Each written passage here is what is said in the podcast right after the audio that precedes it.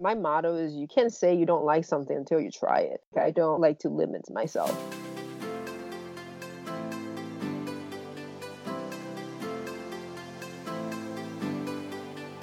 Hi, we are Dana and Angela, and this is the Work in Progress podcast. Today, we had a very special guest joining us. Chancy is currently a pilot working towards her airline transport license. But in the past, she was once a respiratory therapist, a flight attendant, and a flight attendant instructor. So naturally, we had many questions for her and her journey. Her upbeat personality and can do spirit are just so memorable, and we had such a great time talking to her. Aside from her career changes, we also talked about how the gender barrier is slowly shifting in the aviation industry. So stay tuned till the end and don't forget to subscribe and give us a good review if you enjoyed this episode. Thank you.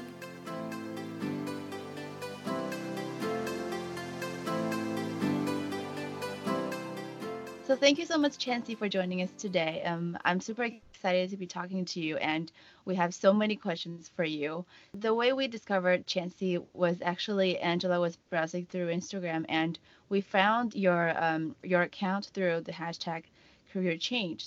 So um, we found your profile, and you seem to have some really interesting experiences. Could you walk us through the different careers you've had in the past? So I moved to New York when I was 18, and then oh, I went to college there. I wanted to go to med school, okay, as in most of the Asians do. Yeah. Um, but um, but I figured I I, I kind of need I, a, a backup. So I didn't want to just major in biology. That that was my plan, just major in biology, just like everyone else, and then go to med school.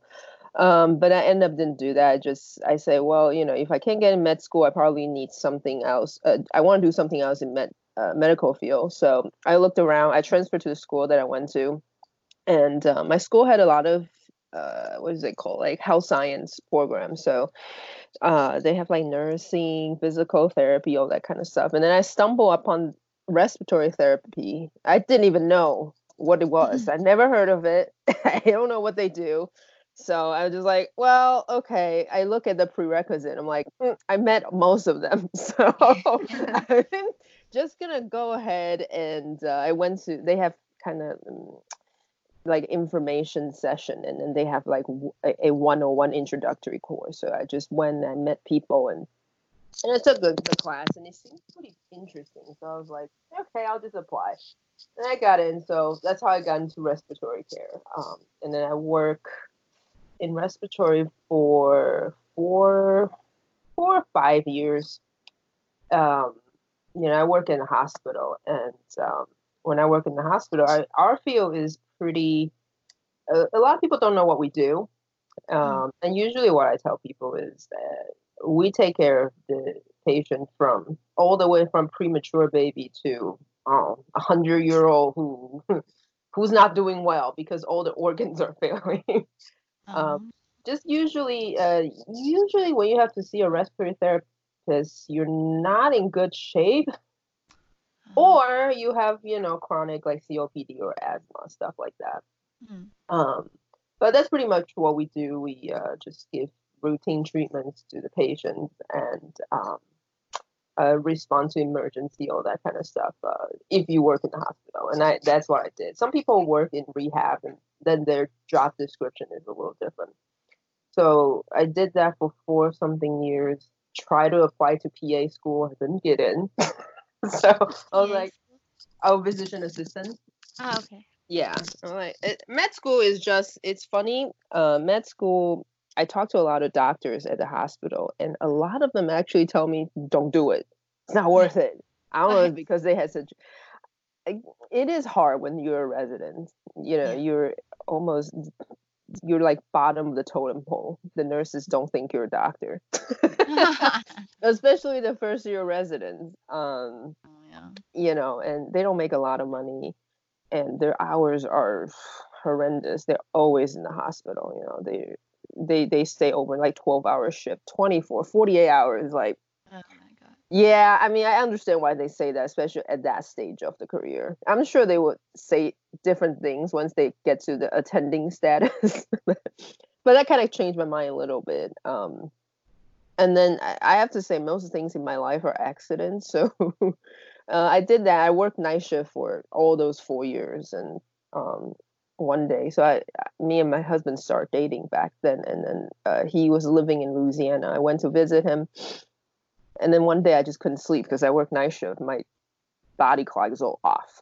and then I was just looking around online, and then I saw Delta Airline was hiring flight attendants. I was like, huh, I always want to be a flight attendant. Mm-hmm. like, I'll just apply. I don't think I'll get it because actually, like back like a few years before I, or I just when I first graduated college, I saw this very small regional airline called Air Wisconsin. Mm-hmm. Um, they were hiring flight attendant. I just I just sent my resume and I didn't think too much about it. I never heard of it. Uh, I never heard back from them.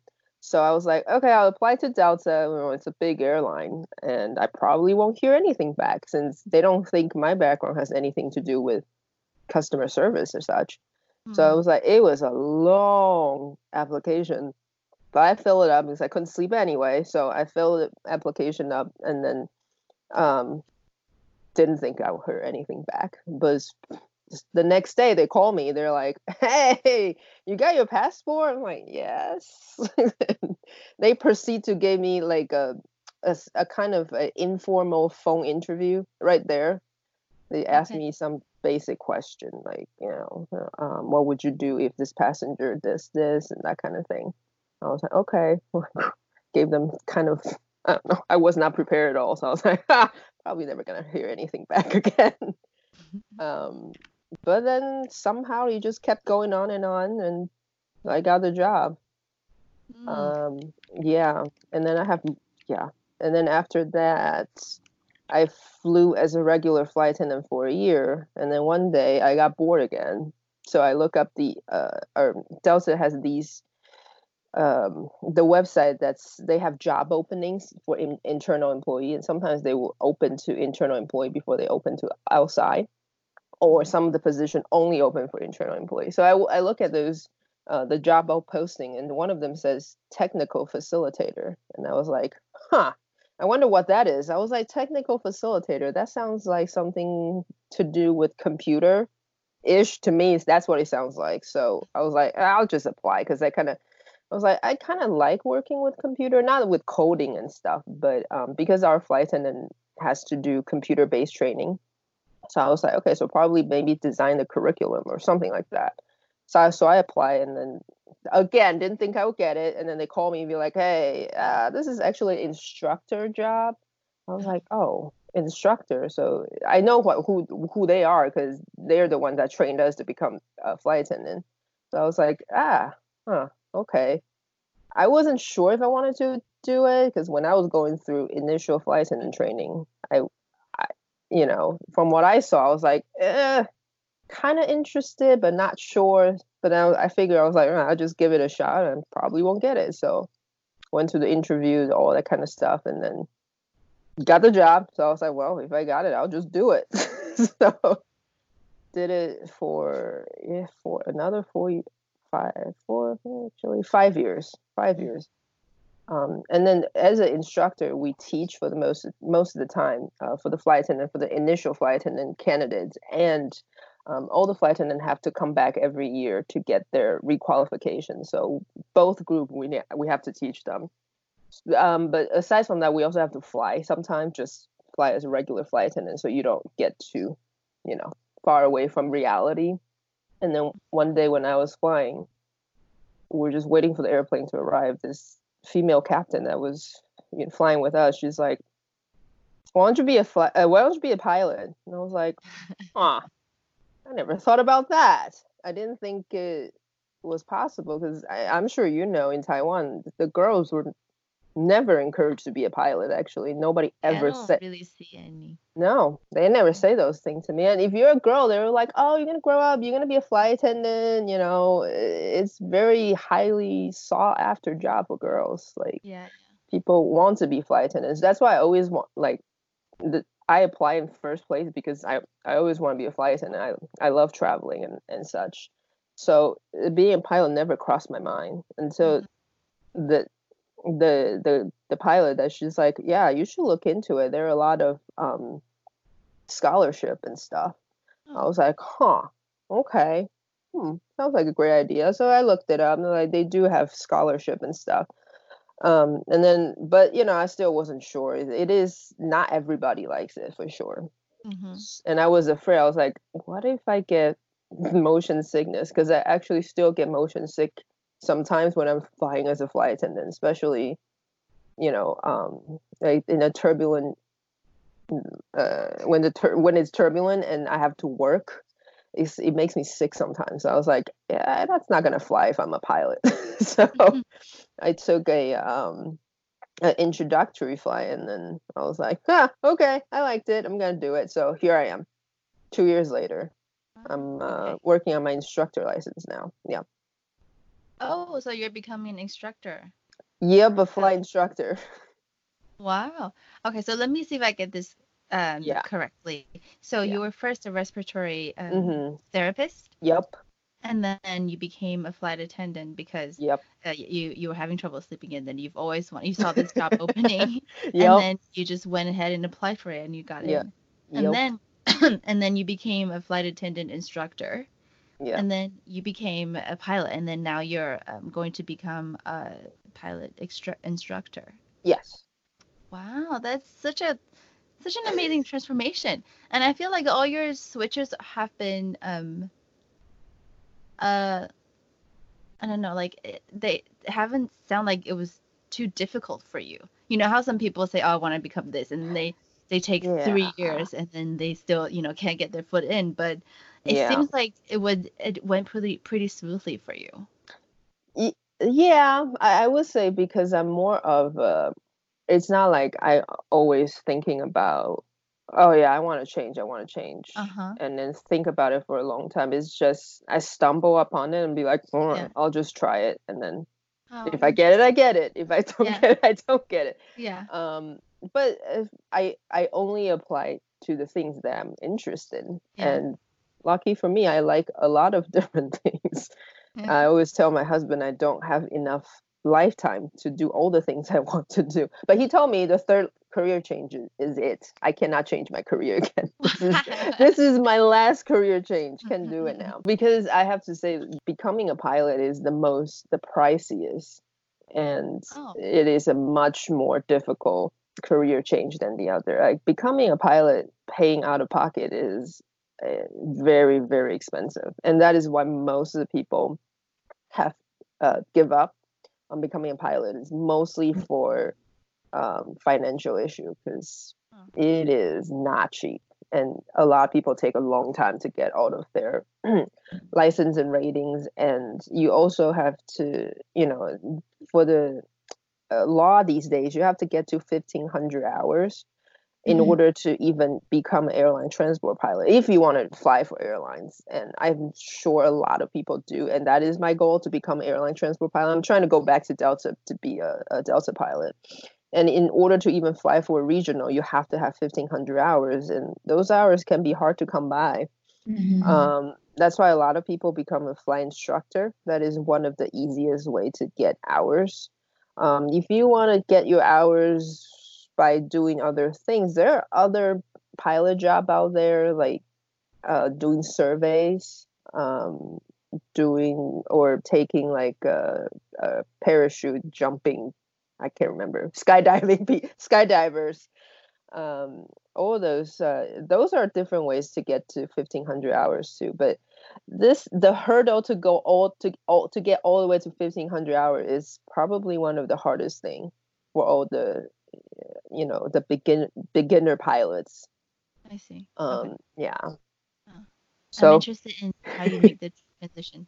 So when you were a respiratory therapist, you applied, and then what was the training like? To I get, I, I mean, you 1st mm-hmm. had the interview, and then what was the training like? And was for respiratory? Uh, no, to become a flight attendant. Oh, flight attendant. Yes. So, um, I mean, every airline is a little different, but at Delta, we tr- we train for seven to eight weeks. Okay. Um, uh, the interview process is could can take pretty long. I think uh, these days it could take up to two three months to finish everything because they do like the initial application and then they have video interview, and then if you speak another language, there is another language test. And then if you jump through all that hoop, then you can get to in-person interview, the face-to-face interview. Wow. So that could take a while. it is kind of hard to get the job, as they always tell us. Um, but mainly, I think it's because a lot of people apply um, to, to make it hard. Uh, the job itself is, I don't think it's particularly hard. I mean, the hardest part is just like any customer service job. Mm. it's just dealing with different kind of personality that is the hardest part. But um, getting there is hard because a lot of people apply. It's competitive. A lot of people will apply more than two, three times before they can get it. Oh my god. Yeah. So, yep. Um, so anyway, so once you get selected, you go through training seven to eight weeks. After that, you flight attendant. You're on your own. Um, you figure out yourself. um, so I will. Yeah. Becoming like working as a flight attendant, were there things that were surprising to you because you obviously have some interest in it? Otherwise, you would not have applied, and then mm. you like went forward with accepting the offer and then the training. Were there things that you found to be like, hmm, this is not what I thought it was going to be like, or certain things that you realize actually I don't like this quite so much?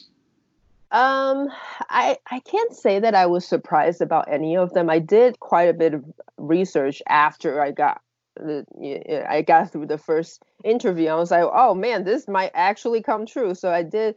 Um, I read up online a lot and stalk all those um, forums on Indeed about all the candidate and about like the flight attendant life. So I wasn't really surprised when I started, but I would say though a lot of people that I went through training with or the student that I taught, some of them just they did not know that they're signing up for a lifestyle. It's a lifestyle. It's not just a job. And it's something that you might think you're okay with it because a lot of people do it. They're like, well, you know, I love traveling, so I think this job is great for me. I, if you only love traveling, but don't love anything else, this job could be hard for you. And you know, I have, I have, um, you know, trainees who had never been outside of their house, yeah. you know, ever. They stay home the whole time they graduate college, they apply to Delta immediately. They got accepted, they come to training. They couldn't even get through training because they couldn't bear to stay away from home for a long time. Oh wow. Yeah, and you would be like, well, and you want to be a flight attendant? Like, you didn't think that through. But yeah, a, a lot of people, you know, they get discouraged. I mean, the pay is a lot better now. Back in the days, the pay is not so great, and you know, New York is one of the most junior base and a lot of people a, a, lot of people just couldn't live there and they get discouraged because of the money as well these days a little better um, but the schedule some people it, eh, me coming from working in the hospital i'm totally used to working holidays and you know working all the odd hours but some people they had regular jobs so they didn't like the fact that they have to work holidays mm-hmm. being a junior flight attendant and then they don't get to choose their schedule so you, you know they're away from home flying these not very desirable trips so mm-hmm. some people quit you know fairly fast after a few months because they're just like well you know this lifestyle is not for me but most of us love it because you know we have the freedom to travel mm-hmm. wherever really whenever i i want to as long as given the flight is open you know because we stand by Mm-hmm. But just the the freedom is pretty amazing. Like you get sucked into it, you can't get out. So you mentioned that you don't get to choose the flight you serve. Mm-hmm. So how does that all work? Like, so is are there like a list of flights that Delta essentially mm-hmm. has to make sure there are people serving these flights? Yep. So um, every month we will bid for next month's schedule, and when we say bidding, it's oh, the aviation industry is very big on seniority. So, you know, seniority is everything. When you're junior, you don't get to choose what you fly. It, it, you pretty much get whatever that's left over. The, you know, it could be the day is not, you know, definitely working the holidays and you're working the trip that has four legs a day, five legs a day. Wow. Those are not desirable because honestly, when we work as a flight attendant, we don't get paid when we're boarding, and boarding is the hardest part. When you do five legs a day, mm-hmm. there are a lot of boarding time that you're not getting paid for and you have to and that's when most of the issue comes up so uh-huh. usually with with the you know the trip that has a lot of leg each day and you and when they can fit so many legs a day that means each flight segment is short. And we only get paid when the doors close and then you stop getting paid when the doors open. Really? Yep. Oh wow. I'm so surprised. I am so surprised too. I thought it's like a salary flat rate and you just nope. oh my no they don't um i don't know how they uh they might they probably do it differently in other countries but here in united states we're all hourly workers. We're all paid by the hour. So uh, so, so are the pilots actually. We're all uh, hourly worker. Um and and i pilots the same. It's from break re- uh, brake release to break break on. That's how much they get paid. Oh my so God Yep. So all those times we're dealing with the bags and people seating problems, we are not getting paid. is there is there a way that the the compensation structure is like this? Is it so that people are more efficient, as in like you don't delay at all and you like make sure you take off on time, or is, I, don't... I don't know how they get away with it. You know, I get asked this question all the time. They're like, "How did the airline get away with it?" I'm like, "I don't have a question. I don't have an answer for you. It's just they get away with it for so long. Like it's no like we've been talking about it for so long, trying to implement boarding pay.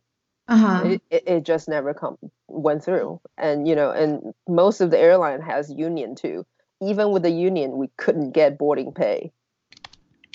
So that is it's that's the interesting part. And, and that you know, that's another thing that people don't understand is like they come on and they didn't know that we're we only get paid on the fly hour. So right. the pay could be lower than you in, expected. And like I say, the five leg day does not mean you make a lot of money because each flight is short. Mm-hmm. So you don't make that much. You know, and then couple that with the short layover, you can't do much. I mean, some people like short layovers because they want to maximize the time they work to make mm-hmm. the most money. But for me, I didn't do a, you know, I didn't come to be a flight attendant. I, am taking a pay cut. I'm not here to make money. I'm here to enjoy the, the, paid hotel and the layover. So, I, you know, I don't like short layovers. Some people do. Mm-hmm. Um, but yeah, so a lot of new hire, they were surprised like how bad the the schedule could be mm-hmm. and is not as glamorous as people think. Yeah. You know, sometimes you look at, especially, you know, you look at, you know, on Instagram, you have a lot of like famous, probably flight attendant, they're like the influencer. They look really pretty in the picture. Like, uh-huh. yep, you get to look pretty, but you still have to clean the crap in the bathroom. Yeah.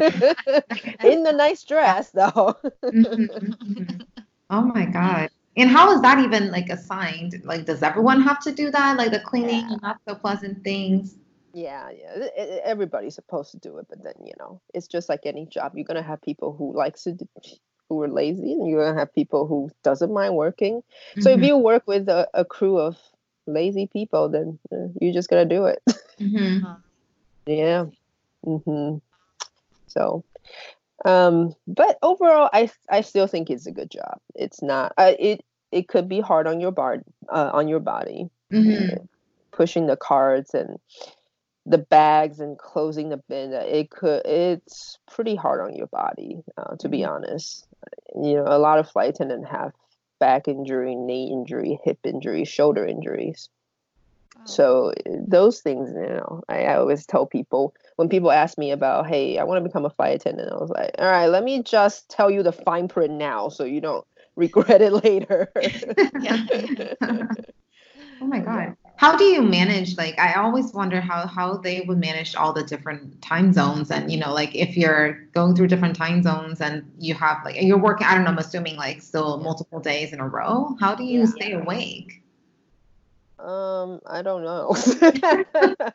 um, well, I it depends on the person, I'm sure. Um, I usually I actually uh, I just I just decided to just let my body sleep whenever he wants to for the most part, unless I do um when I do international trip, because uh, from Seattle, I, I used to do a lot of China trip because mm-hmm. I speak the language. Mm-hmm. Uh, the China the China trips are not bad because most most of the time they give us enough layover time that I can just sleep whenever I want to and just mm-hmm. still be a functional human being mm-hmm. before I have to come back. But these they've changed the schedule a bit now. Um, I think they changed from our flight to Beijing, which is like 12 hours to go there, and the layover is only 13 hours, and then oh. you come back. I refuse to do that trip because there's just no way. I, uh, you know, I I mm-hmm. can't sleep there. I, I wake up at 3 a.m. every single time. Oh. It doesn't matter. I would just wake up and I can't sleep. So if I don't, because in the be like four years, four or five years ago, it used to be a four day trip. So I get 40 hour layover. So if I wake up the first day at 3 a.m., it's okay because I still I can go back to sleep. Mm-hmm. So 9 a.m. the next day. Uh, and then the second night will be a better sleep because I'm a little more used to it. But with a 13 hour, I just can't can't deal with it. um, but you know, I I don't know. I just I really just if I go to Europe and the Europe arrival is usually early in the morning, like 8 a.m.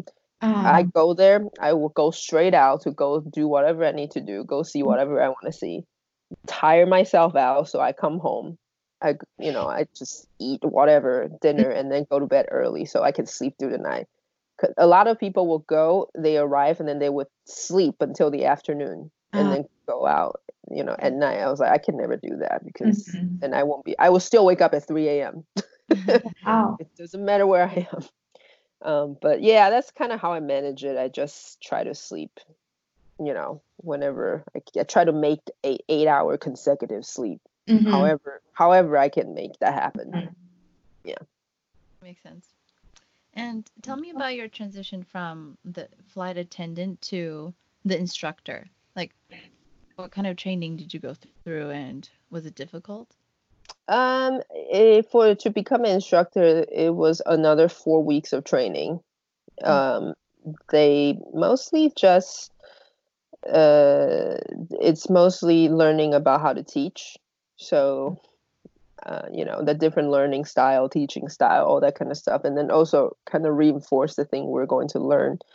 Um, I think they spend a lot of they spend a lot of time uh, relearning the emergency procedure again, just to make sure you know it's still fresh in our mind. Because for the flight attendant training, it's you know a lot of things you might only do it once when you're doing your initial training like yeah. di- ditching that you're not going to rehearse that every year i i know some middle eastern airline or some asian airline will do that but uh-huh. here is just there's too many of us they can't pay for that right you know, to do ditching so um so we had to refresh those again before we start teaching so four weeks and then again, we're out on the on you know on our own, figure it out. Um, for Delta, we had two. We have two training center, one in Atlanta, one in Salt Lake City. Uh, I was assigned Salt Lake City because I live in Seattle, and then over there, I mostly just do continuing education for the flight attendant or continuing qualification, I should say. Uh, I did teach one round of initial flight attendant training in Atlanta. That's the only place we do the initial training. Mm-hmm.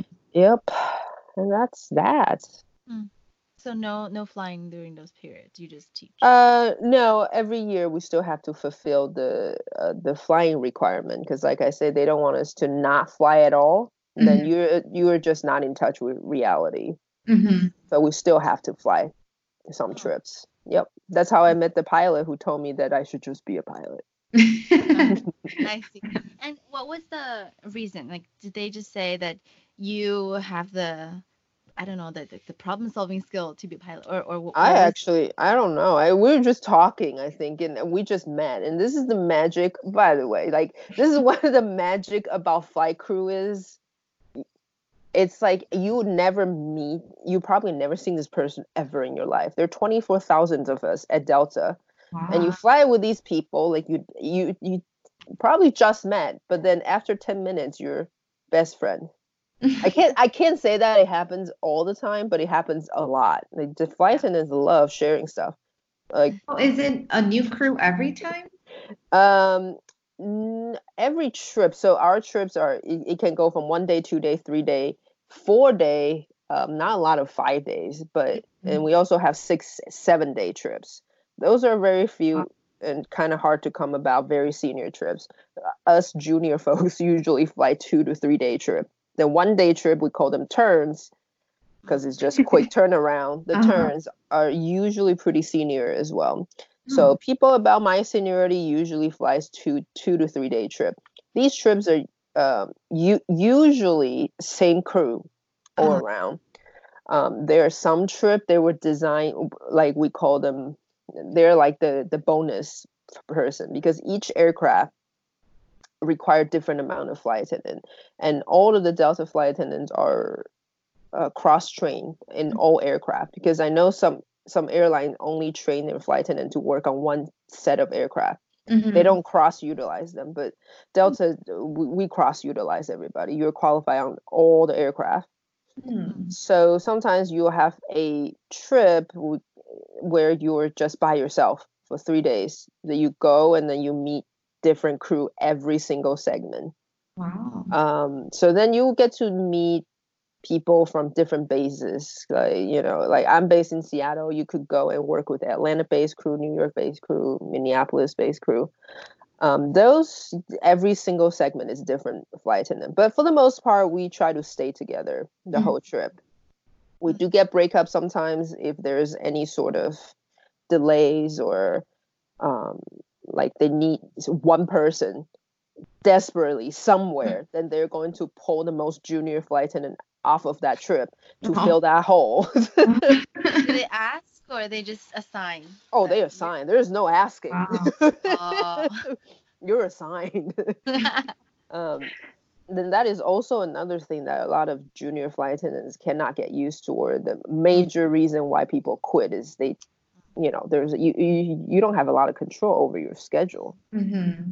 so some people are not used to that. It could be hard. You know a lot of times you're like and and when they ask you like and they also say that in application are you flexible? A lot of people be like eh, yeah yeah i'm flexible. And then they will say that interview too yeah i'm totally flexible. They didn't understand how flexible they have to be. Yeah. like oh very flexible. Wow. yeah Oh, yeah. that's hard to imagine. Um, yeah. I mean, I have a pretty standard 40 hour work week, mm-hmm. you know, give or take more or less. And yeah. it's hard to imagine that. You have to jump on the next flight when they tell you to. Yeah, and you know, I pack like I uh, whatever. Like they told me, okay, Jacksonville layover, awesome. Pack my swimming suit, and then uh, I I get rerouted. We call it rerouted. They would just be like, never mind, you're not going to Jacksonville. You're going to Little Rock, Kansas. Like, I had not packed the clothes for Little Rock, Kansas. Oh God. so, you know, then you learn. You always have warm clothes and hot and and summer clothes in your bag. You never know where you're going. Could be hot, could be cold, could be anything. So, yeah. sounds like a sounds like a job. I guess um, maybe younger people wouldn't mind doing. Um, I just like I, I'm thinking about like what if you know people have family and yeah. say if you have kids, how do you manage that? Could be difficult. It, oh, definitely would be difficult. Um, but uh, however, this job it gets better as the time goes on because you get your seniority. You get to actually, you know, get what you want. You bid for the trips, and there a good chance that you might get them. Mm-hmm. And um, and Delta's on-call system is a little different from other airlines because actually, I think most of the other U.S. carriers they still have what we call straight reserve system. Whole month you're on reserve. You don't know where you're going. Wow. They they just tell you because you're on reserve. You're on call. Uh-huh. Whenever they need a person, they will call you, and then you uh-huh. go fly those trips. So you don't know. They give you a block. You you know you probably on call for seven days off one or something like that um, you don't we don't we call it a line. You don't have a line to fly. You don't know what trips you're going to get. Uh, delta is better um, in that regard is they kind of spread out the love. Um, because and the other airline usually uh, some people will sit on reserve for a year or two or three and then they're off and then they start getting a line. They get trips mm-hmm. that you know they can bid for trips uh, Delta kind of does if you're hiring before a certain year, everybody gets six on call day every month. Wow. Until your seniority says, nope, you don't have to do it anymore. Mm-hmm. Um, and because Delta has been hiring pretty aggressively for the past few years, like with my seniority, I'm six years in, and in the winter, I don't have to do those on call days anymore, which is very good um, mm-hmm. compared to a lot of older flight attendants who, when I first started six years ago, I've had flight attendant complain to me and be like, uh, I've been here for 25 years. I am still on call. They still have done call days. Wow. So yeah, I cons- I I consider myself very lucky. Like you know now because they hire so many. Mm-hmm. Six years in, I already don't have it for five, uh, four months out of the year. Mm-hmm. So uh, you know, uh, so your trip is based on you know you're gonna have these on call days, and then you're gonna have the trip that you bid for or you didn't bid for, you still get them anyway. but the more the older you get, the more senior you get, you probably will be off of your on call days, which make it more stable because on those on call days, you know, you don't know where you're going. Right. Um, and then you start getting the trips that you want. Some people like the two day trip, so they only away from home one night, or they have family. Uh, like I have family in New York, so I can bid New York layover, so I can go home and see them. Um, you start getting things that you want. Mm-hmm. I can't guarantee 100% that's what you're going to get all the time because you know if there's mm-hmm. snow in new york you are yeah well everything is canceled you're not going to new york you're going somewhere else chicago or whatever mm-hmm. um, but you know you have a pretty good idea what you're what you're getting um, but however i do have a lot of people that ask me you know asking the career change like they probably uh, they were doing other things and nurse nurse assistants or other office job and they're you know they're at a point in their life where they have kids mm-hmm. have a family or they're single mother which is even harder and they say hey i want to become a flight attendant now you know i really have to tell them the fine print i don't want them to find out the hard way because you know you don't want someone to quit the job and be like oh no this is not not what i imagined it to be it is hard for them you really have to have a good support system because mm-hmm. you're a junior you don't get to choose Mm. um, yeah. what you want. You know, sometimes a three day trip can turn into a four day. Mm. you, you, you thought you're going to be home with your kids and then they can't. Mm-hmm. So yeah, but however, I also have people who are in the, they've had a whole career of 20 years and now their kids grown up they're like okay i want to come back and pursue something i always wanted to to do. Like a lot of people say, I wanted to be a flight attendant when I was younger, but now I'm 50 or I'm 60. Can I do it? I was like, totally, yes this will be a great time for you to do it because your kids are grown up. Doesn't mm-hmm. matter if you're home or not. Right. You know, as long as you're okay with the very, te- you know, the taxing on your body and, yeah, you know, the uncertainty of your schedule, that you know, do it. Mm-hmm. It's it's it's it's you know the benefits good. You're gonna feel definitely gonna feel young again. you're working with all the younger people. um, mm-hmm. yeah, I think this it's a good job for someone who either don't have kids or mm-hmm. if you have kids you have to have a good supporting system mm-hmm. um, for you yeah that's so cool. Yeah. Better that when i'm older. how was your trans- how was your transition to being a pilot? Um well i again like i think the hard harder part is the financial the financial part and i i do tell people like nowadays due to the pilot shortage that's been advertised by various flight school um, people want there more and more people wants to become pilot and i was again it's my style tell you the fine print be like hey mm-hmm. if you want to do this it's a cool job i love it but you got to get your finance in order mm-hmm. so I, i'm lucky because my husband supports me Mm-hmm. and um, so i'm able to pretty much i i just once i for me I, my personality is if i decide i want to do something i would drop everything and just do it i'm not going to kind of, and again it's because i'm pretty lucky i can do it mm-hmm. um, I, so when I decide I want to be a pilot, I just say, okay, I'm going to quit my job as an instructor since the the schedule as an instructor is not as flexible as flight attendant because it's pretty much a nine to five job almost five days a week. Mm-hmm. So, and it's hard to drop your shift or swap mm-hmm. with somebody. But as a flight attendant, my schedule is very, you know, it's pretty flexible, mm-hmm. especially mm-hmm. it, once you get senior, you hold desirable trips. we can always we call it a drop we call drop the trip i can mm-hmm. just put it on a board everybody's there to everybody can see it they can access it if they like it they can pick it up so if it's a good trip people will pick it up and i was lucky enough to hold mostly the language trips so they're the china trip. And china mm-hmm. trips are desirable because it's a lot of hours and layover is good. So i was able to drop pretty much all of my trip.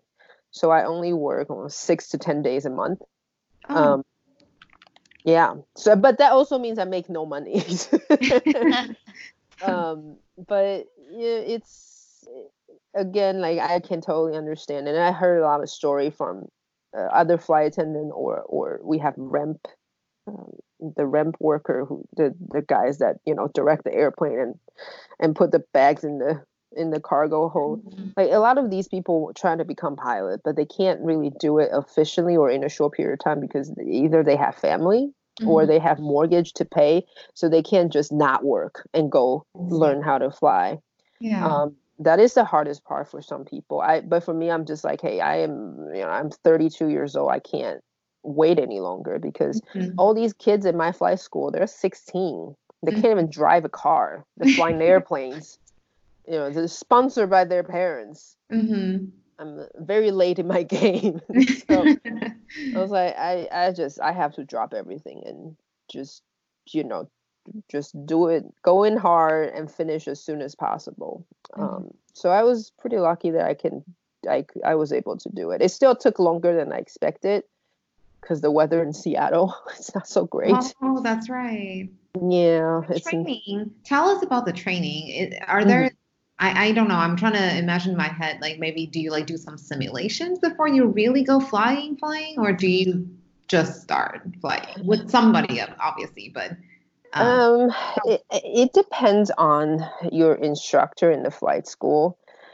Um, for me, I didn't really do any sim- simulator work. I just went flying. wow, that is so. Um, but so yeah, I mean, were you nervous?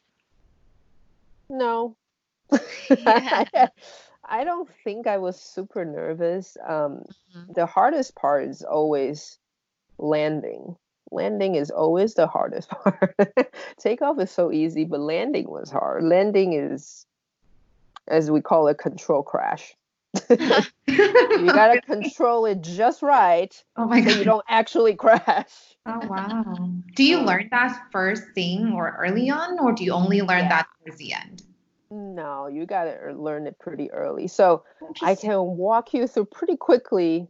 Yeah. Long story short version of uh, yeah, pilot please. training. So mm-hmm. pilot training is you started from private pilot license. So private pilot license basically just means you flying around, going on joyride, you can take your friends, but you can't do it for business. You can't charge people for that. So for the pi- private pilot license, um, we have one of the biggest milestone during that training is what we call a solo. That means, you know, the you're going with instructor for X amount of time, and then your instructor thought that okay, I think it's time for me to let you go. You're gonna go fly by yourself and you know i will sign endorse you that you can now go fly solo without me wow. so that is one of the biggest milestone for any pilot in their career they will always remember their solo because that is the first mm-hmm. time you flying by yourself right you know you don't have an instructor with you um, that's the biggest milestone usually people will do like some sort of celebration it used to be they cut off the back of your clothes um, whatever you're wearing that day they will cut off the shirt tail and then oh. write write on it first solo, what day, blah blah blah, or what aircraft, and then you know whatever you want to write on it. um, so it, it is that it's the big deal. So they oh, they train you up to that point where you can take off, you can land, you're able to get around airspaces. Mm-hmm. Uh, you don't violate any you know federal aviation rules and uh, you have a good under a, you know a pretty good understanding on emergency procedure if your engine quit what are you going to do or engine caught on fire what are you going to do mm-hmm. um, if you have to do a, f- a emergency landing where are you going to do it and how are you going to do it so these are the basic training they will teach you mm-hmm. like really early on because they are train you to fly by yourself. That's their sole purpose for you to fly by yourself. So you need to know all this takeoff, landings, emergency mm-hmm. procedure, how to talk to a, uh, ATC, the air traffic controller, if if there's any around you, mm-hmm. um, and all that kind of stuff. That's the most important part. And once you suffice, your instructor thinks, okay, you're ready. You go fly by yourself. Um, and then after that, you do some, we call it cross country, but you're not really crossing countries. it's just more than 50 nautical miles away. That's cross country. So you're not just flying around your home airport. You're going to visit other airport, going further places. You have to actually plan your flights, all that kind of stuff. So the second part of training is all about, um, you know, cross country flight planning and eh, finesse your landing skill and other emergency and other um, maneuvers that we do in the airplane that could simulate the situation you might encounter in emergencies or, or just you know for regular flying. Mm-hmm. once you suffice that then you go for check ride. We call it the check ride is the grand finale with a designated, designated pilot examiner and they will tell you you pass or you don't. You pass and you get your license um, so yep, so that's private pilot license. And then, you know, anything after that is up to you. It depends on what kind of flying career you want, right? If you're just flying for fun, like, and you see that a lot here in Seattle, and I think you guys in San Francisco, right? Mm-hmm. Bay Area, yeah. So in the Bay Area, a lot of, um, you know, the the the the the technology. I can't remember the name all of a sudden. Uh, the tech workers. Uh, and a lot of them are young mm-hmm. and they make good money so they want to just get a private pilot license and just fly yeah. for fun yeah. right so a lot of them will stop at you know private pilot but uh-huh. if you want to you know go further uh, you want to be an airline pilot or you want to fly commercially then you go ahead you probably can go uh, you probably will go to do instrument training so we call instrument instrument training is a rating it's not a license it's an add-on to your private pilot license or your commercial pilot license. So when you have instrument rating, means you can fly um, in the clouds. Uh, you can fly without the reference of the out, uh, with outside, which is very important. it's very useful here in Seattle because most of the time you can't see outside. so it would be great if you can just fly solely on the reference of instrument, and that is one of the harder rating to get because it is it could be dicey especially if you're flying by yourself. Um, mm-hmm. it, very easy to over the work to overload you and then you get distracted okay all that kind of stuff. So you get that rating and then now again if you want to fly commercially then you go on to get your commercial pilot license. Once you get your commercial pilot license that means you're legally allowed to be hired to fly and get paid to do whatever. You can't, I mean, you can try to open a business yourself, but um, you have to actually apply for a business license before you can tell people and be like, hey, this is Chen Air, I'm gonna fly you. that kind of thing. But I can't I can't do it without you know actually get a business license though. Mm-hmm. But now I am legally supposedly, you know, I can be hired by some other small corporate jets um, or uh, like the survey com- uh, the aerial survey company or the skydiver dropping operation. I, I can be hired and do those things as a commercial pilot. Um, and then after that you know you can you have the choice to become a certified flight instructor mm-hmm. or not. You can stop there if you want. Some people don't want to instruct ever then they stop at commercial um, but uh, instructor is still a you know it's a pretty it's easier for you to find a job because mm-hmm. most of the flight school in america are hurting for flight instructors mm.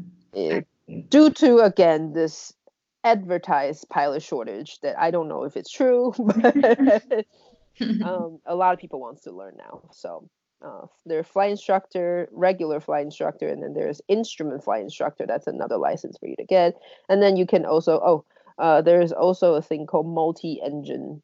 We call it an add-on. So, you know, the license I get is only single engine. So I fly the airplanes that only have one engine. So little mm-hmm. Cessnas. But if you want to go to the airline, you definitely need to know how to fly airplane with more than one engine. So you have to get this multi-engine add-on. Wow. You can add it onto your commercial pilot license, or if you're rich, you can add it onto your private pilot license, whatever you want. um, but this is just another thing you can add it onto your license. So I got that. Mm-hmm. And then if you want to go a step further, you can also be a multi-engine uh, instructor because not all the instructor can teach multi-engine aircraft. Mm-hmm. Only the instructor who's certified who got that license as a multi-engine instructor can do it. Mm-hmm. So those are pretty much all the license you can get as a pilot. Be you know, and a lot of people get all of that, and then they work as a flight instructor to get to 1500 hours, and then they can. And then, the airline will pay for their airline transport pilot license. That is the grand finale. Oh. wow. you don't I don't think anybody get goes be there's nothing beyond that. Just your airline transport pilot license, that's the top tier. Mm-hmm. get to fly the passenger jets. Got it. So when you when you first decided to transition mm. to become a pilot, did you have an end goal in mind, or you just yeah. First? Oh, you did. Okay, tell us about it. Well, I want to be a, a airline uh, airline transport pilot. I know I want to work for an airline. Mm-hmm. Um, some people want to work for corporate, but mm-hmm. I'm pretty. I'm. I was pretty sure I want to work for airline um, because I got sucked into this lifestyle. I can't get out of it now. I want to continue to keep my flight benefits, so uh-huh. I have to be an airline transport pilot. Um, yeah, so I'm in the uh, Delta has this program for their employee. Uh, if you apply and then you get accepted they give you five and a half years leave to go get all your license and get to 1500 hours and then go for a regional airline and once you have enough hours to go apply back to delta you can they'll give you an interview wow yeah how long does it usually okay so maybe i should ask how long did it take you to go from you know when, like when you first started mm. training for the the flying lessons uh i start january 2018 so almost two years okay almost. almost two years now so i'm working on my flight instructor license um usually it takes it, or there are flight school out there if you can drop everything just be a full-time student mm-hmm. um there are flight school out there doing accelerated training that goes from a uh, private pilot all the way to multi-engine instructor in I don't know. They, I think they advertise nine months or something. Wow. Nine to ten months. Yeah, it's very intense. Um, I couldn't do it because I still have to work. Mm-hmm. Um, so, but they, you could do that. Wow. Okay, so you were doing this while you were still working, and yeah, almost two years. Mm-hmm. And, and you're flying. When did you you started flying? When? Start flying for as a pilot or a flight attendant? Yeah, as a pilot. Oh, pilot. Uh, January 2018. I'm working on my flight instructor license, so okay. I'm still teaching single engine, like little airplanes. Um, for me to get to Delta, uh, you know, Delta gave me five and a half years to mm-hmm. get enough hours and experience to apply back. Mm-hmm but to me i mean that is still pretty short because usually regularly it takes people a long time to get to that level because delta can, it's a legacy airline. To get to any we call them the main line oh. delta united american um, jetblue alaska all these big airlines um, are we call them the main main lines and that's where pretty much all the airline pilot wants to go. Mm-hmm you, some people stay at regional airlines. Um, you know, sometimes just due to you know, the, the, the economic constraint. Um, mm-hmm. Um, a lot of people who you know who decide they want to become pilot around either the 9-11 time frame they really get they got screwed because um, some like my one of my instructor he started the training before 9-11 happens and but so he went all the way to fly instructor. He fly instruct for a while, and then 9/11 hit. The economy tanked, and then aviation industry took a big hit. Mm-hmm. Nobody was hiring, so he flew for some small cargo airline for a little bit, but it was just miserable. Pay was nothing. You know, mm-hmm. when you spend so much money, and you know these days doing flight training, it could take if you do it in the big city like Seattle, it take you upward to a hundred thousand dollars. You spend mm-hmm. all these money to get your license and rating and they pay you $20,000 a year. Like, nobody's going to do that. Mm-hmm. So, you know, so for a period of time, a lot of these pilots who are qualified, but they can't find jobs. They can't find jobs where they have the jobs that cannot sustain them. they went on and do other things and that is why we have the pilot shortages because during that time mm-hmm. and also the 2008 or 2009 recession a lot of oh. airlines stopped they either furlough the employee the pilots or they stop hiring. So all these people and then some people were at the regional at that point. At that time they chose to stay. They pretty much got stuck there because the big airlines the mainlines are are not hiring so they get stuck there. Mm-hmm. And and they kept doing it. And now that they have so much seniority at the regional airlines, they're not willing to give it up mm-hmm. to go to, you know, a legacy airline, be a first officer again. Like, okay. yeah, sure, the pay might be a little better or it will be better, but they're just, you know, they have the best schedule now. They don't want to, you know, they don't want to sacrifice that. Mm-hmm. They rather just stay where they are. So yeah, that is one of the things that um, you know, the, being a pilot, a lot of people get discouraged. Is one, they don't have enough money to finish the training, mm-hmm. and two, you know, when you become a flight instructor, the pay is not great. Like it's less than what I get paid as a flight attendant. But most people do it so they get hours. Mm-hmm. Some people really enjoy it. They might do it for life. And if you, and I can see like if you live some state where you know the cost of living is not so high that you might be able to sustain yourself with that paycheck mm-hmm. and it it is better than before now like now is because they're so sure they're mm-hmm. paying a you know rel- relatively okay wage mm-hmm. um compared to before before it was really bad it's like it's like you might as well just go work for a fast food joint wow but yeah now it's better um but still it's not great especially again you have a you know some people take out a loan they have a debt of $70000 they're not they mm-hmm. cannot be a flight instructor forever so mm-hmm. all they do is they they fly fly fly they get they instruct to get to 1500 hours and then they're out they're on to they go to regional airlines mm-hmm. the pay is better there and then they get the very and for us the the new pilots hours are everything what mm-hmm. kind of hours do you have do you have pilot in command hours do you and when you go to the regional airline or if you fly for some corporate jets or corporate um, operation, they have the mm. little jets. When you get to the jet, you get turbine time. Turbine time is the most valuable time you can get. Wow. That essentially opens door for you. You can go work for international, you know, the foreign airlines or, mm-hmm. you know, some other places. So everybody wants those turbine time and the type rating the type ratings for the big aircraft like 737 or airbus whatnot if you have those things it really makes your resume look so much a lot better mm-hmm. so you know oh the the beginning beginner pilots always they're out to the airlines as soon as they can mm-hmm. you know um and they get paid okay again the pay is better than before but still not great mm-hmm. um, and you know just working until they can get to a legacy hopefully.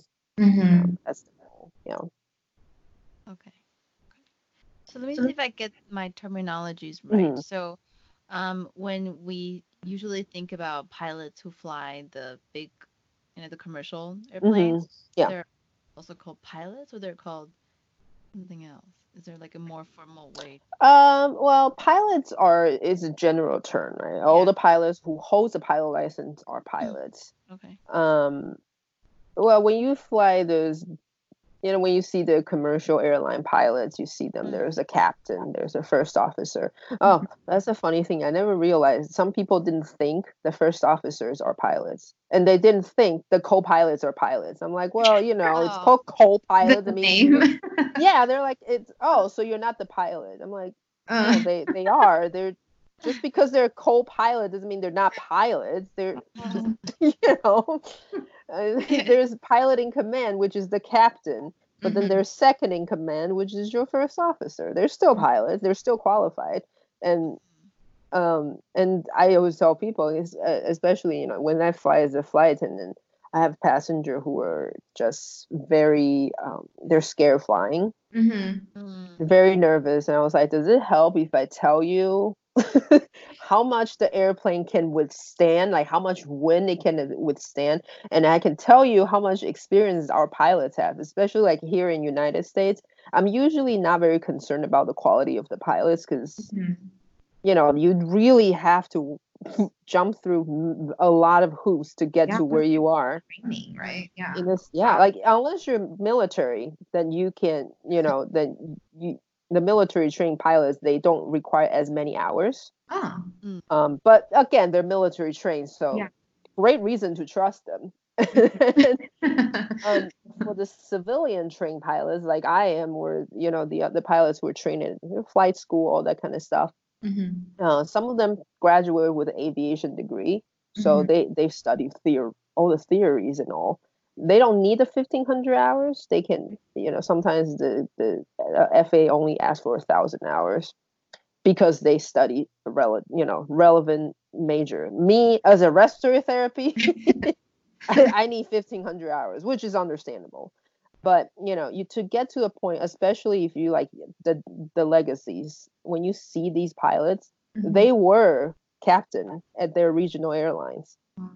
I mean, some of them maybe not, but they are definitely they're all qualified to be captain. Mhm. Even the co-pilot, even the first officer, they're still captain qualified.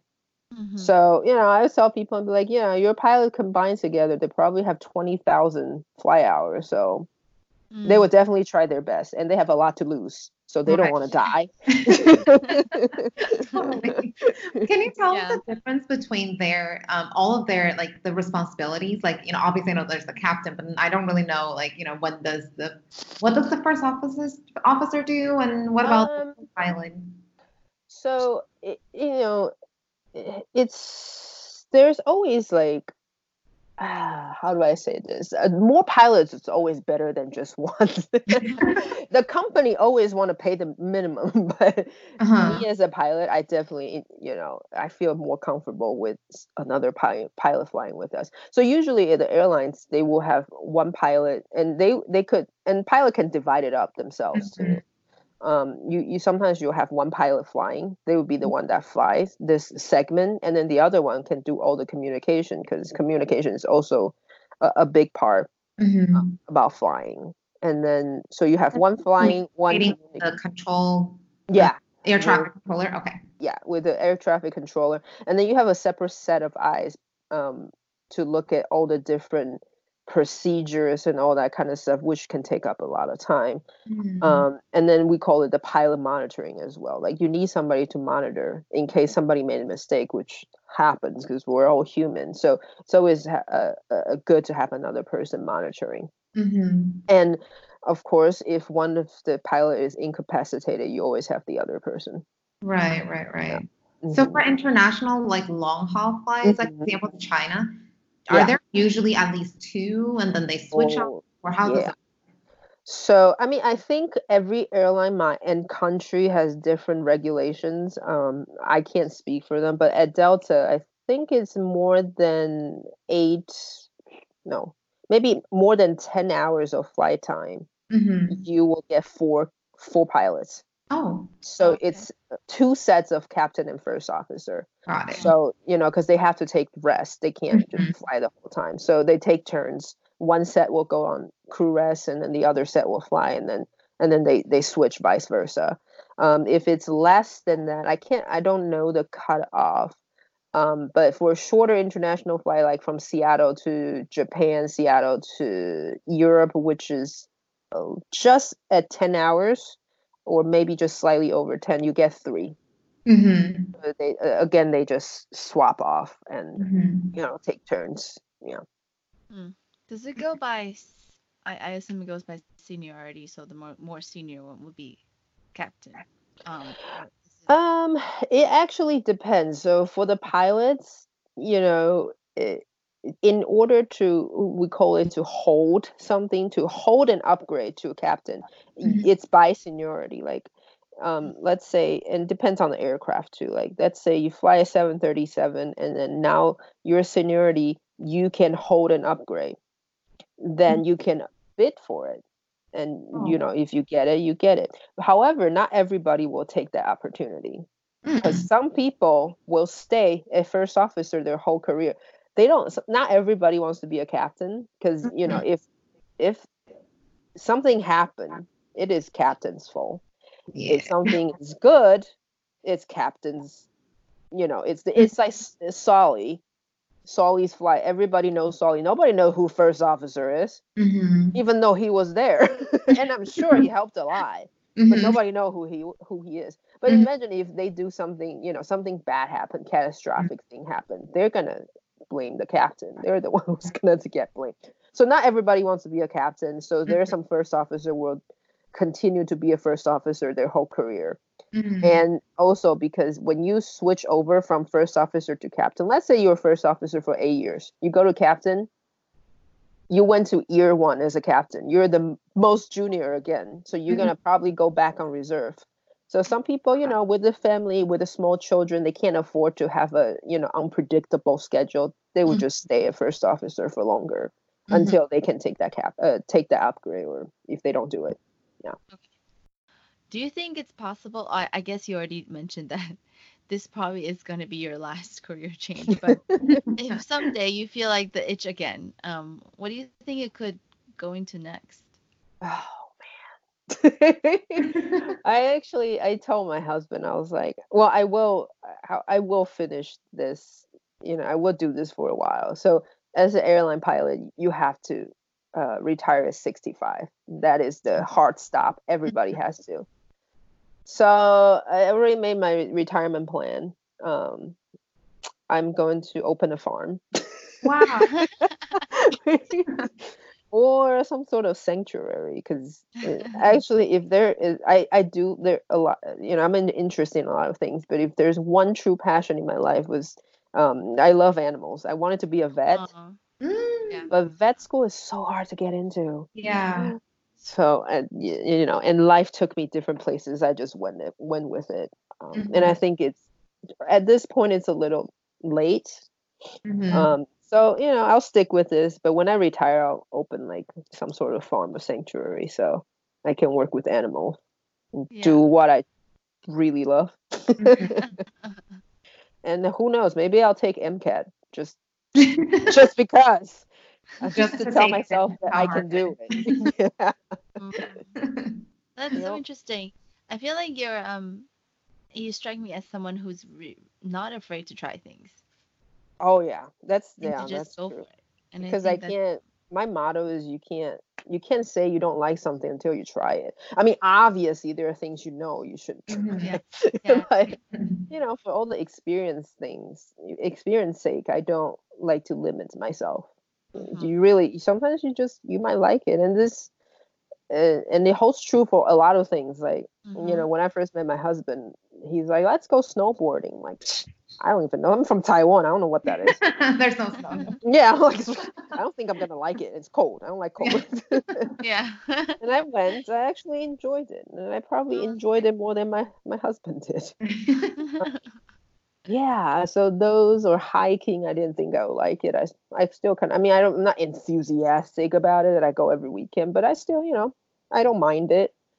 Um, and you know, and so I still my favorite thing is to go on Living Social or Groupon, just look at different things, just buy different activity and just try it out. And you might like some of them.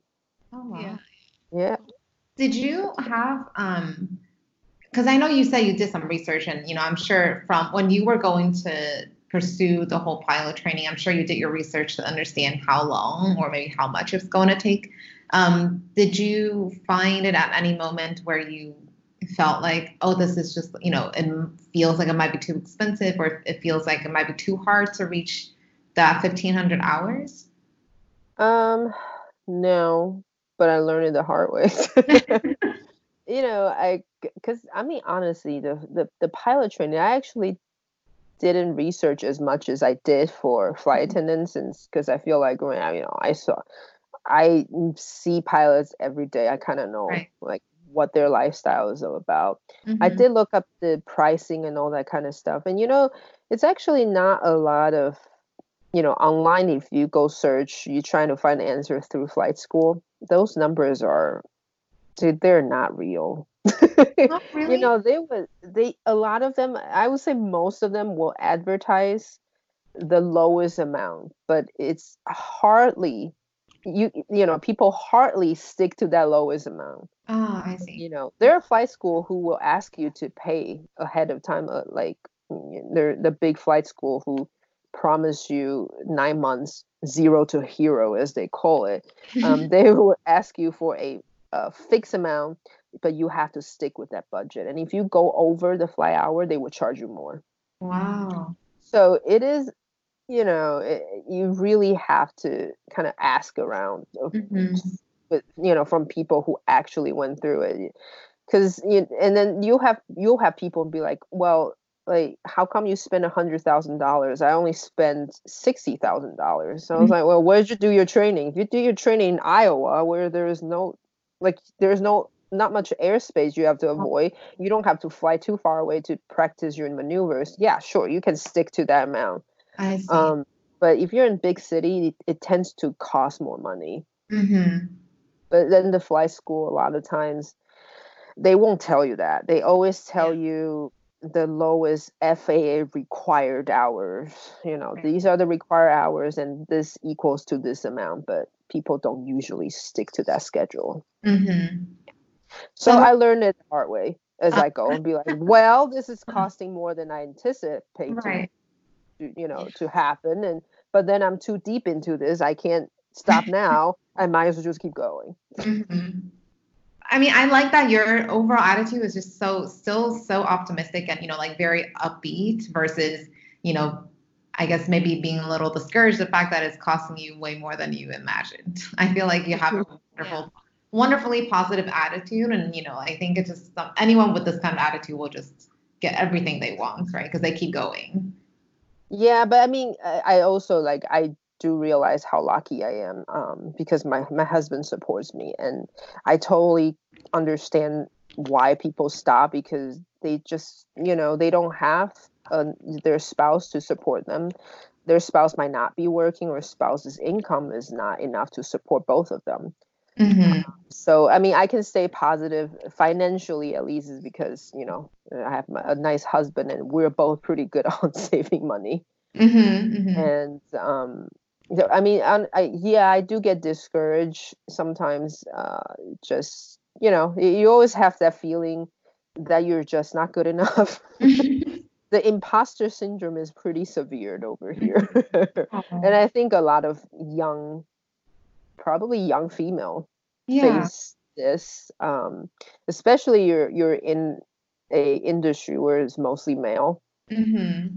I mean, it's changing. There are more and more female pilots now, but um, and you know, you'll still see it in some older pilot, like male older pilot. They'll be like, "Oh, oh, you're a girl." Uh, just as a, a, a flight attendant, like I think it was a couple years ago when I was flying, and then I heard this passenger walking on. So our first officer was was a lady, and she looked fairly young, and I, I think she was maybe probably in her mid thirties or something. Mm-hmm. This guy just walk on, and he saw it, pick like just look into the flight deck and saw the the first officer. He's like, huh, a female pilot. Huh, what do I know? A redhead too. I'm like, what is it? What? What?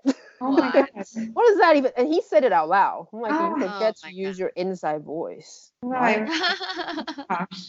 you yeah. So I'm like, occasionally you still have people be like, oh, it's a oh, it's a girl. wow. How, yes. how balanced is it in the pilot's field, quote unquote? Like would you say like 20% is female oh, or less? Right now it's less than 20. Oh wow. Um for the fest it's starting to come up, but I believe Delta just last year they they advertised or they announced that they hired uh, uh out of all the new hire class 20% were women, which is very high. Right. Uh, compared to the previous year. Hmm. So it is a still pretty low you know is the the percentage is pretty off. Yeah. And why do you mm. think that is the case? Are are there just not enough women interested in yeah i think it's it, it could be like what ha- you know kind of like back in like in taiwan in asia where the females are just not encouraged to do it. It was just always you know con- considered to be a more muscular job.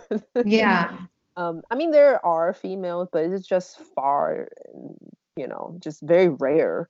Um, but now, you know, there's so many, uh, quite a bit of the Women in Aviation Society that uh, encourage women to become pilots mm-hmm. and uh, or just get into aviation industry and and oh and also the mechanic aircraft mechanic there it is i think the ratio is even like it's the percentage is even lower the female mechanics the it's just not a lot of female mechanics. Mm-hmm. And I think that is the same, you know, doesn't matter what kind of mechanics, the car mechanics or aircraft mechanics, yeah. they're mostly male. Right, right. Um, so yeah, so all of these, uh, you know, organization is trying to encourage girls to get into the field, and mm-hmm. you know, I think it, you know, we have this. I can't say it's a problem, but I mean, we have this situation now is just because we always assume girls do, you know, you do things where it's not lab like not labor intensive mm-hmm. or stuff like that. You don't get your hands with motor oil. Yeah. you don't get dirty. You don't want girls to get dirty. So mm-hmm. they were not encouraged. Um, but it's changing. Mm-hmm. I can see that it, you know, it will become just like medicine. You know, medicine 50, 60 years ago was mo- predominantly male. Right. Um, but you know, came a long way. Now 50% of of the medical students are female, I think. Mm-hmm. And I think it will be that way um, in the future for aviation, for mm. pilot at least. Yeah. Yeah, that's wonderful. I mean, I'm so glad you're doing this because I feel like I don't, I, yeah, if you ask me, you know, there's a pilot, do you think it's, it's a male or female? I probably think male because I don't think right? I've ever well, that's so pilot. Because yeah. every time, and I, you know, even I'm a female, I still make that mistake sometimes. Yeah. You know, if you're talking about like, if you see another aircraft passing by you and we're mm-hmm. talking and be like, well, that dude just passed. Like, well, yeah. that guy is texting really fast. Could be a female in there. Right. just there's not enough yeah. role models, you know. Yeah. So. And and you know the ATC will call me sir constantly. I mean, I know my voice is pretty deep, but I think they're just they forgot sometimes. Mm-hmm. They call oh him or whatever. It got referred as a guy a lot. Mm-hmm. do you think, um, you know, because you mentioned all of these women in aviation societies, and I'm sure there's definitely communities and groups and people out there trying to make, you know, make an effort to change the fact that there's just not a whole lot of women in these fields. Um, what do you think? What are some of the things that they can do? Um, I really think, and they are doing it, is start when, um, when they're young they mm. do these outreach program and they call it and then a lot of society have this uh, girl in aviation day they mm-hmm. will bring young girls to you know the job site or whatever or take them to simulator let them experience things i think this all it takes is encouragement mm-hmm. it's to tell them that yes you can do it girls right. can do it and these are suitable job for you instead of you know if you just if you don't mention it and they never had access to it they're not even they're not going to think about it because it right. was just never an option to them so by introduce them the idea that hey jobs are out there there are mm-hmm. resources out there there are plenty of you know um, scholarship out there for you to utilize if you want so it's not impossible you, you like you know you can do it and uh, i think just by doing that it, it raised the awareness then people mm-hmm. will start doing it. Cool. Okay. Thanks. i think that's probably all our questions right angela? Yeah i think it's so wonderful that we get to touch on this whole mm-hmm. little last little bit about how there's not a whole lot of women in aviation field because i'm just someone that would like to see women in all industries and at all positions. Yep. I think uh, it, it will change now. Hopefully, with you and you know a few other people, you know, can be our first female pilot models. Say it again. I'm sorry. Oh no, I was just saying, like you know, with you and I think you know, like with people that listen to the podcast and get to know you, I'm sure we would love to follow your journey as you become an airport transport pilot. And did I get the name right? Yeah, yeah, just the airline yeah. pilot. Airline. Yep. Yeah, well, I hope so. I mean, I, I do hope that you know I encourage people, especially you know actually the Taiwanese people mm. or Asian people yeah. do career change because honestly, career change is not a big thing in Asia. You're pretty much set. Yeah. Since high school, you choose mm. which way you want to go, and you're set. You don't change. Right. And the society does not encourage changing jobs. Mm-hmm. And it's not like United States. You pretty much you can whatever you want to do Mm-hmm. There is a way for you to do it. Mm-hmm. But in and Asia, the fact that you have a super supportive husband, and I feel like that aspect is probably yeah. harder to find in Asian countries and communities oh, where yeah. you're kind of expected, you know, being the woman to right. be the supportive one. You know, wait, hold on, you're you do you did you just say that your husband's going to help you do this? you know, it's like it's hard, very rare to hear that. Yeah, yeah, I think, and you know, especially a lot of husband, if you, I mean, not just in Asia too. Here, if if you tell them, be like, yeah, I'm just gonna stop contributing to this family. I'm not bringing any money, and I'm bleeding money out like crazy. A lot of them are not gonna be okay with it. So, you know, it, it is so important to have people who support you um, in order to to do this kind of change. Mm-hmm. Thank you for sharing your story. Yeah. Thanks for including me. I'm surprised you guys found me. yeah, it was through the hashtag and it's just so interesting to hear all your stories and your journey. Um so I when I I'm gonna write up a blog post and mm-hmm. I will probably have some questions and um I'm just gonna email you. Is that is that gonna be okay? Yeah, totally. I mean, you okay. can uh, you can just link my Instagram account if they want to ask me, and I'll. Okay. I, I always yeah. try to answer um, okay. people's question. I, I almost always get question about flight attendant though, not pilots. it's funny. okay. Okay. cool. So anywho. then we will link that. Thank you for spending the time. Yeah. Of course. I, I babble on a lot. Sorry. no, no, you had a really, really good story to tell. Awesome. Glad you guys enjoyed it. I'm so happy to meet someone else from Taiwan. Exactly. And same, same age too. That's really yeah. I know. Yeah. Well, what if you guys are ever in Seattle, let me know. Yeah. Oh, okay. will do. Yes. Yeah. Thank you. We'll keep in touch. Awesome. Thank you Thanks, so much, guys. Thank you. you have a good weekend. weekend. Thanks. Bye. Bye.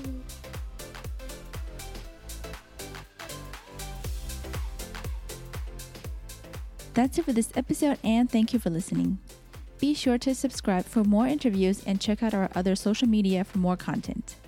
We are on Medium, LinkedIn, Instagram, Twitter, and Facebook. You can find all the links in our profile. Leave us a message, tell us what you think and what you want to hear more of. Once again, thank you for listening, and I hope this inspires you to be the change you wish to be and pave the way for more fulfilling careers. Good luck.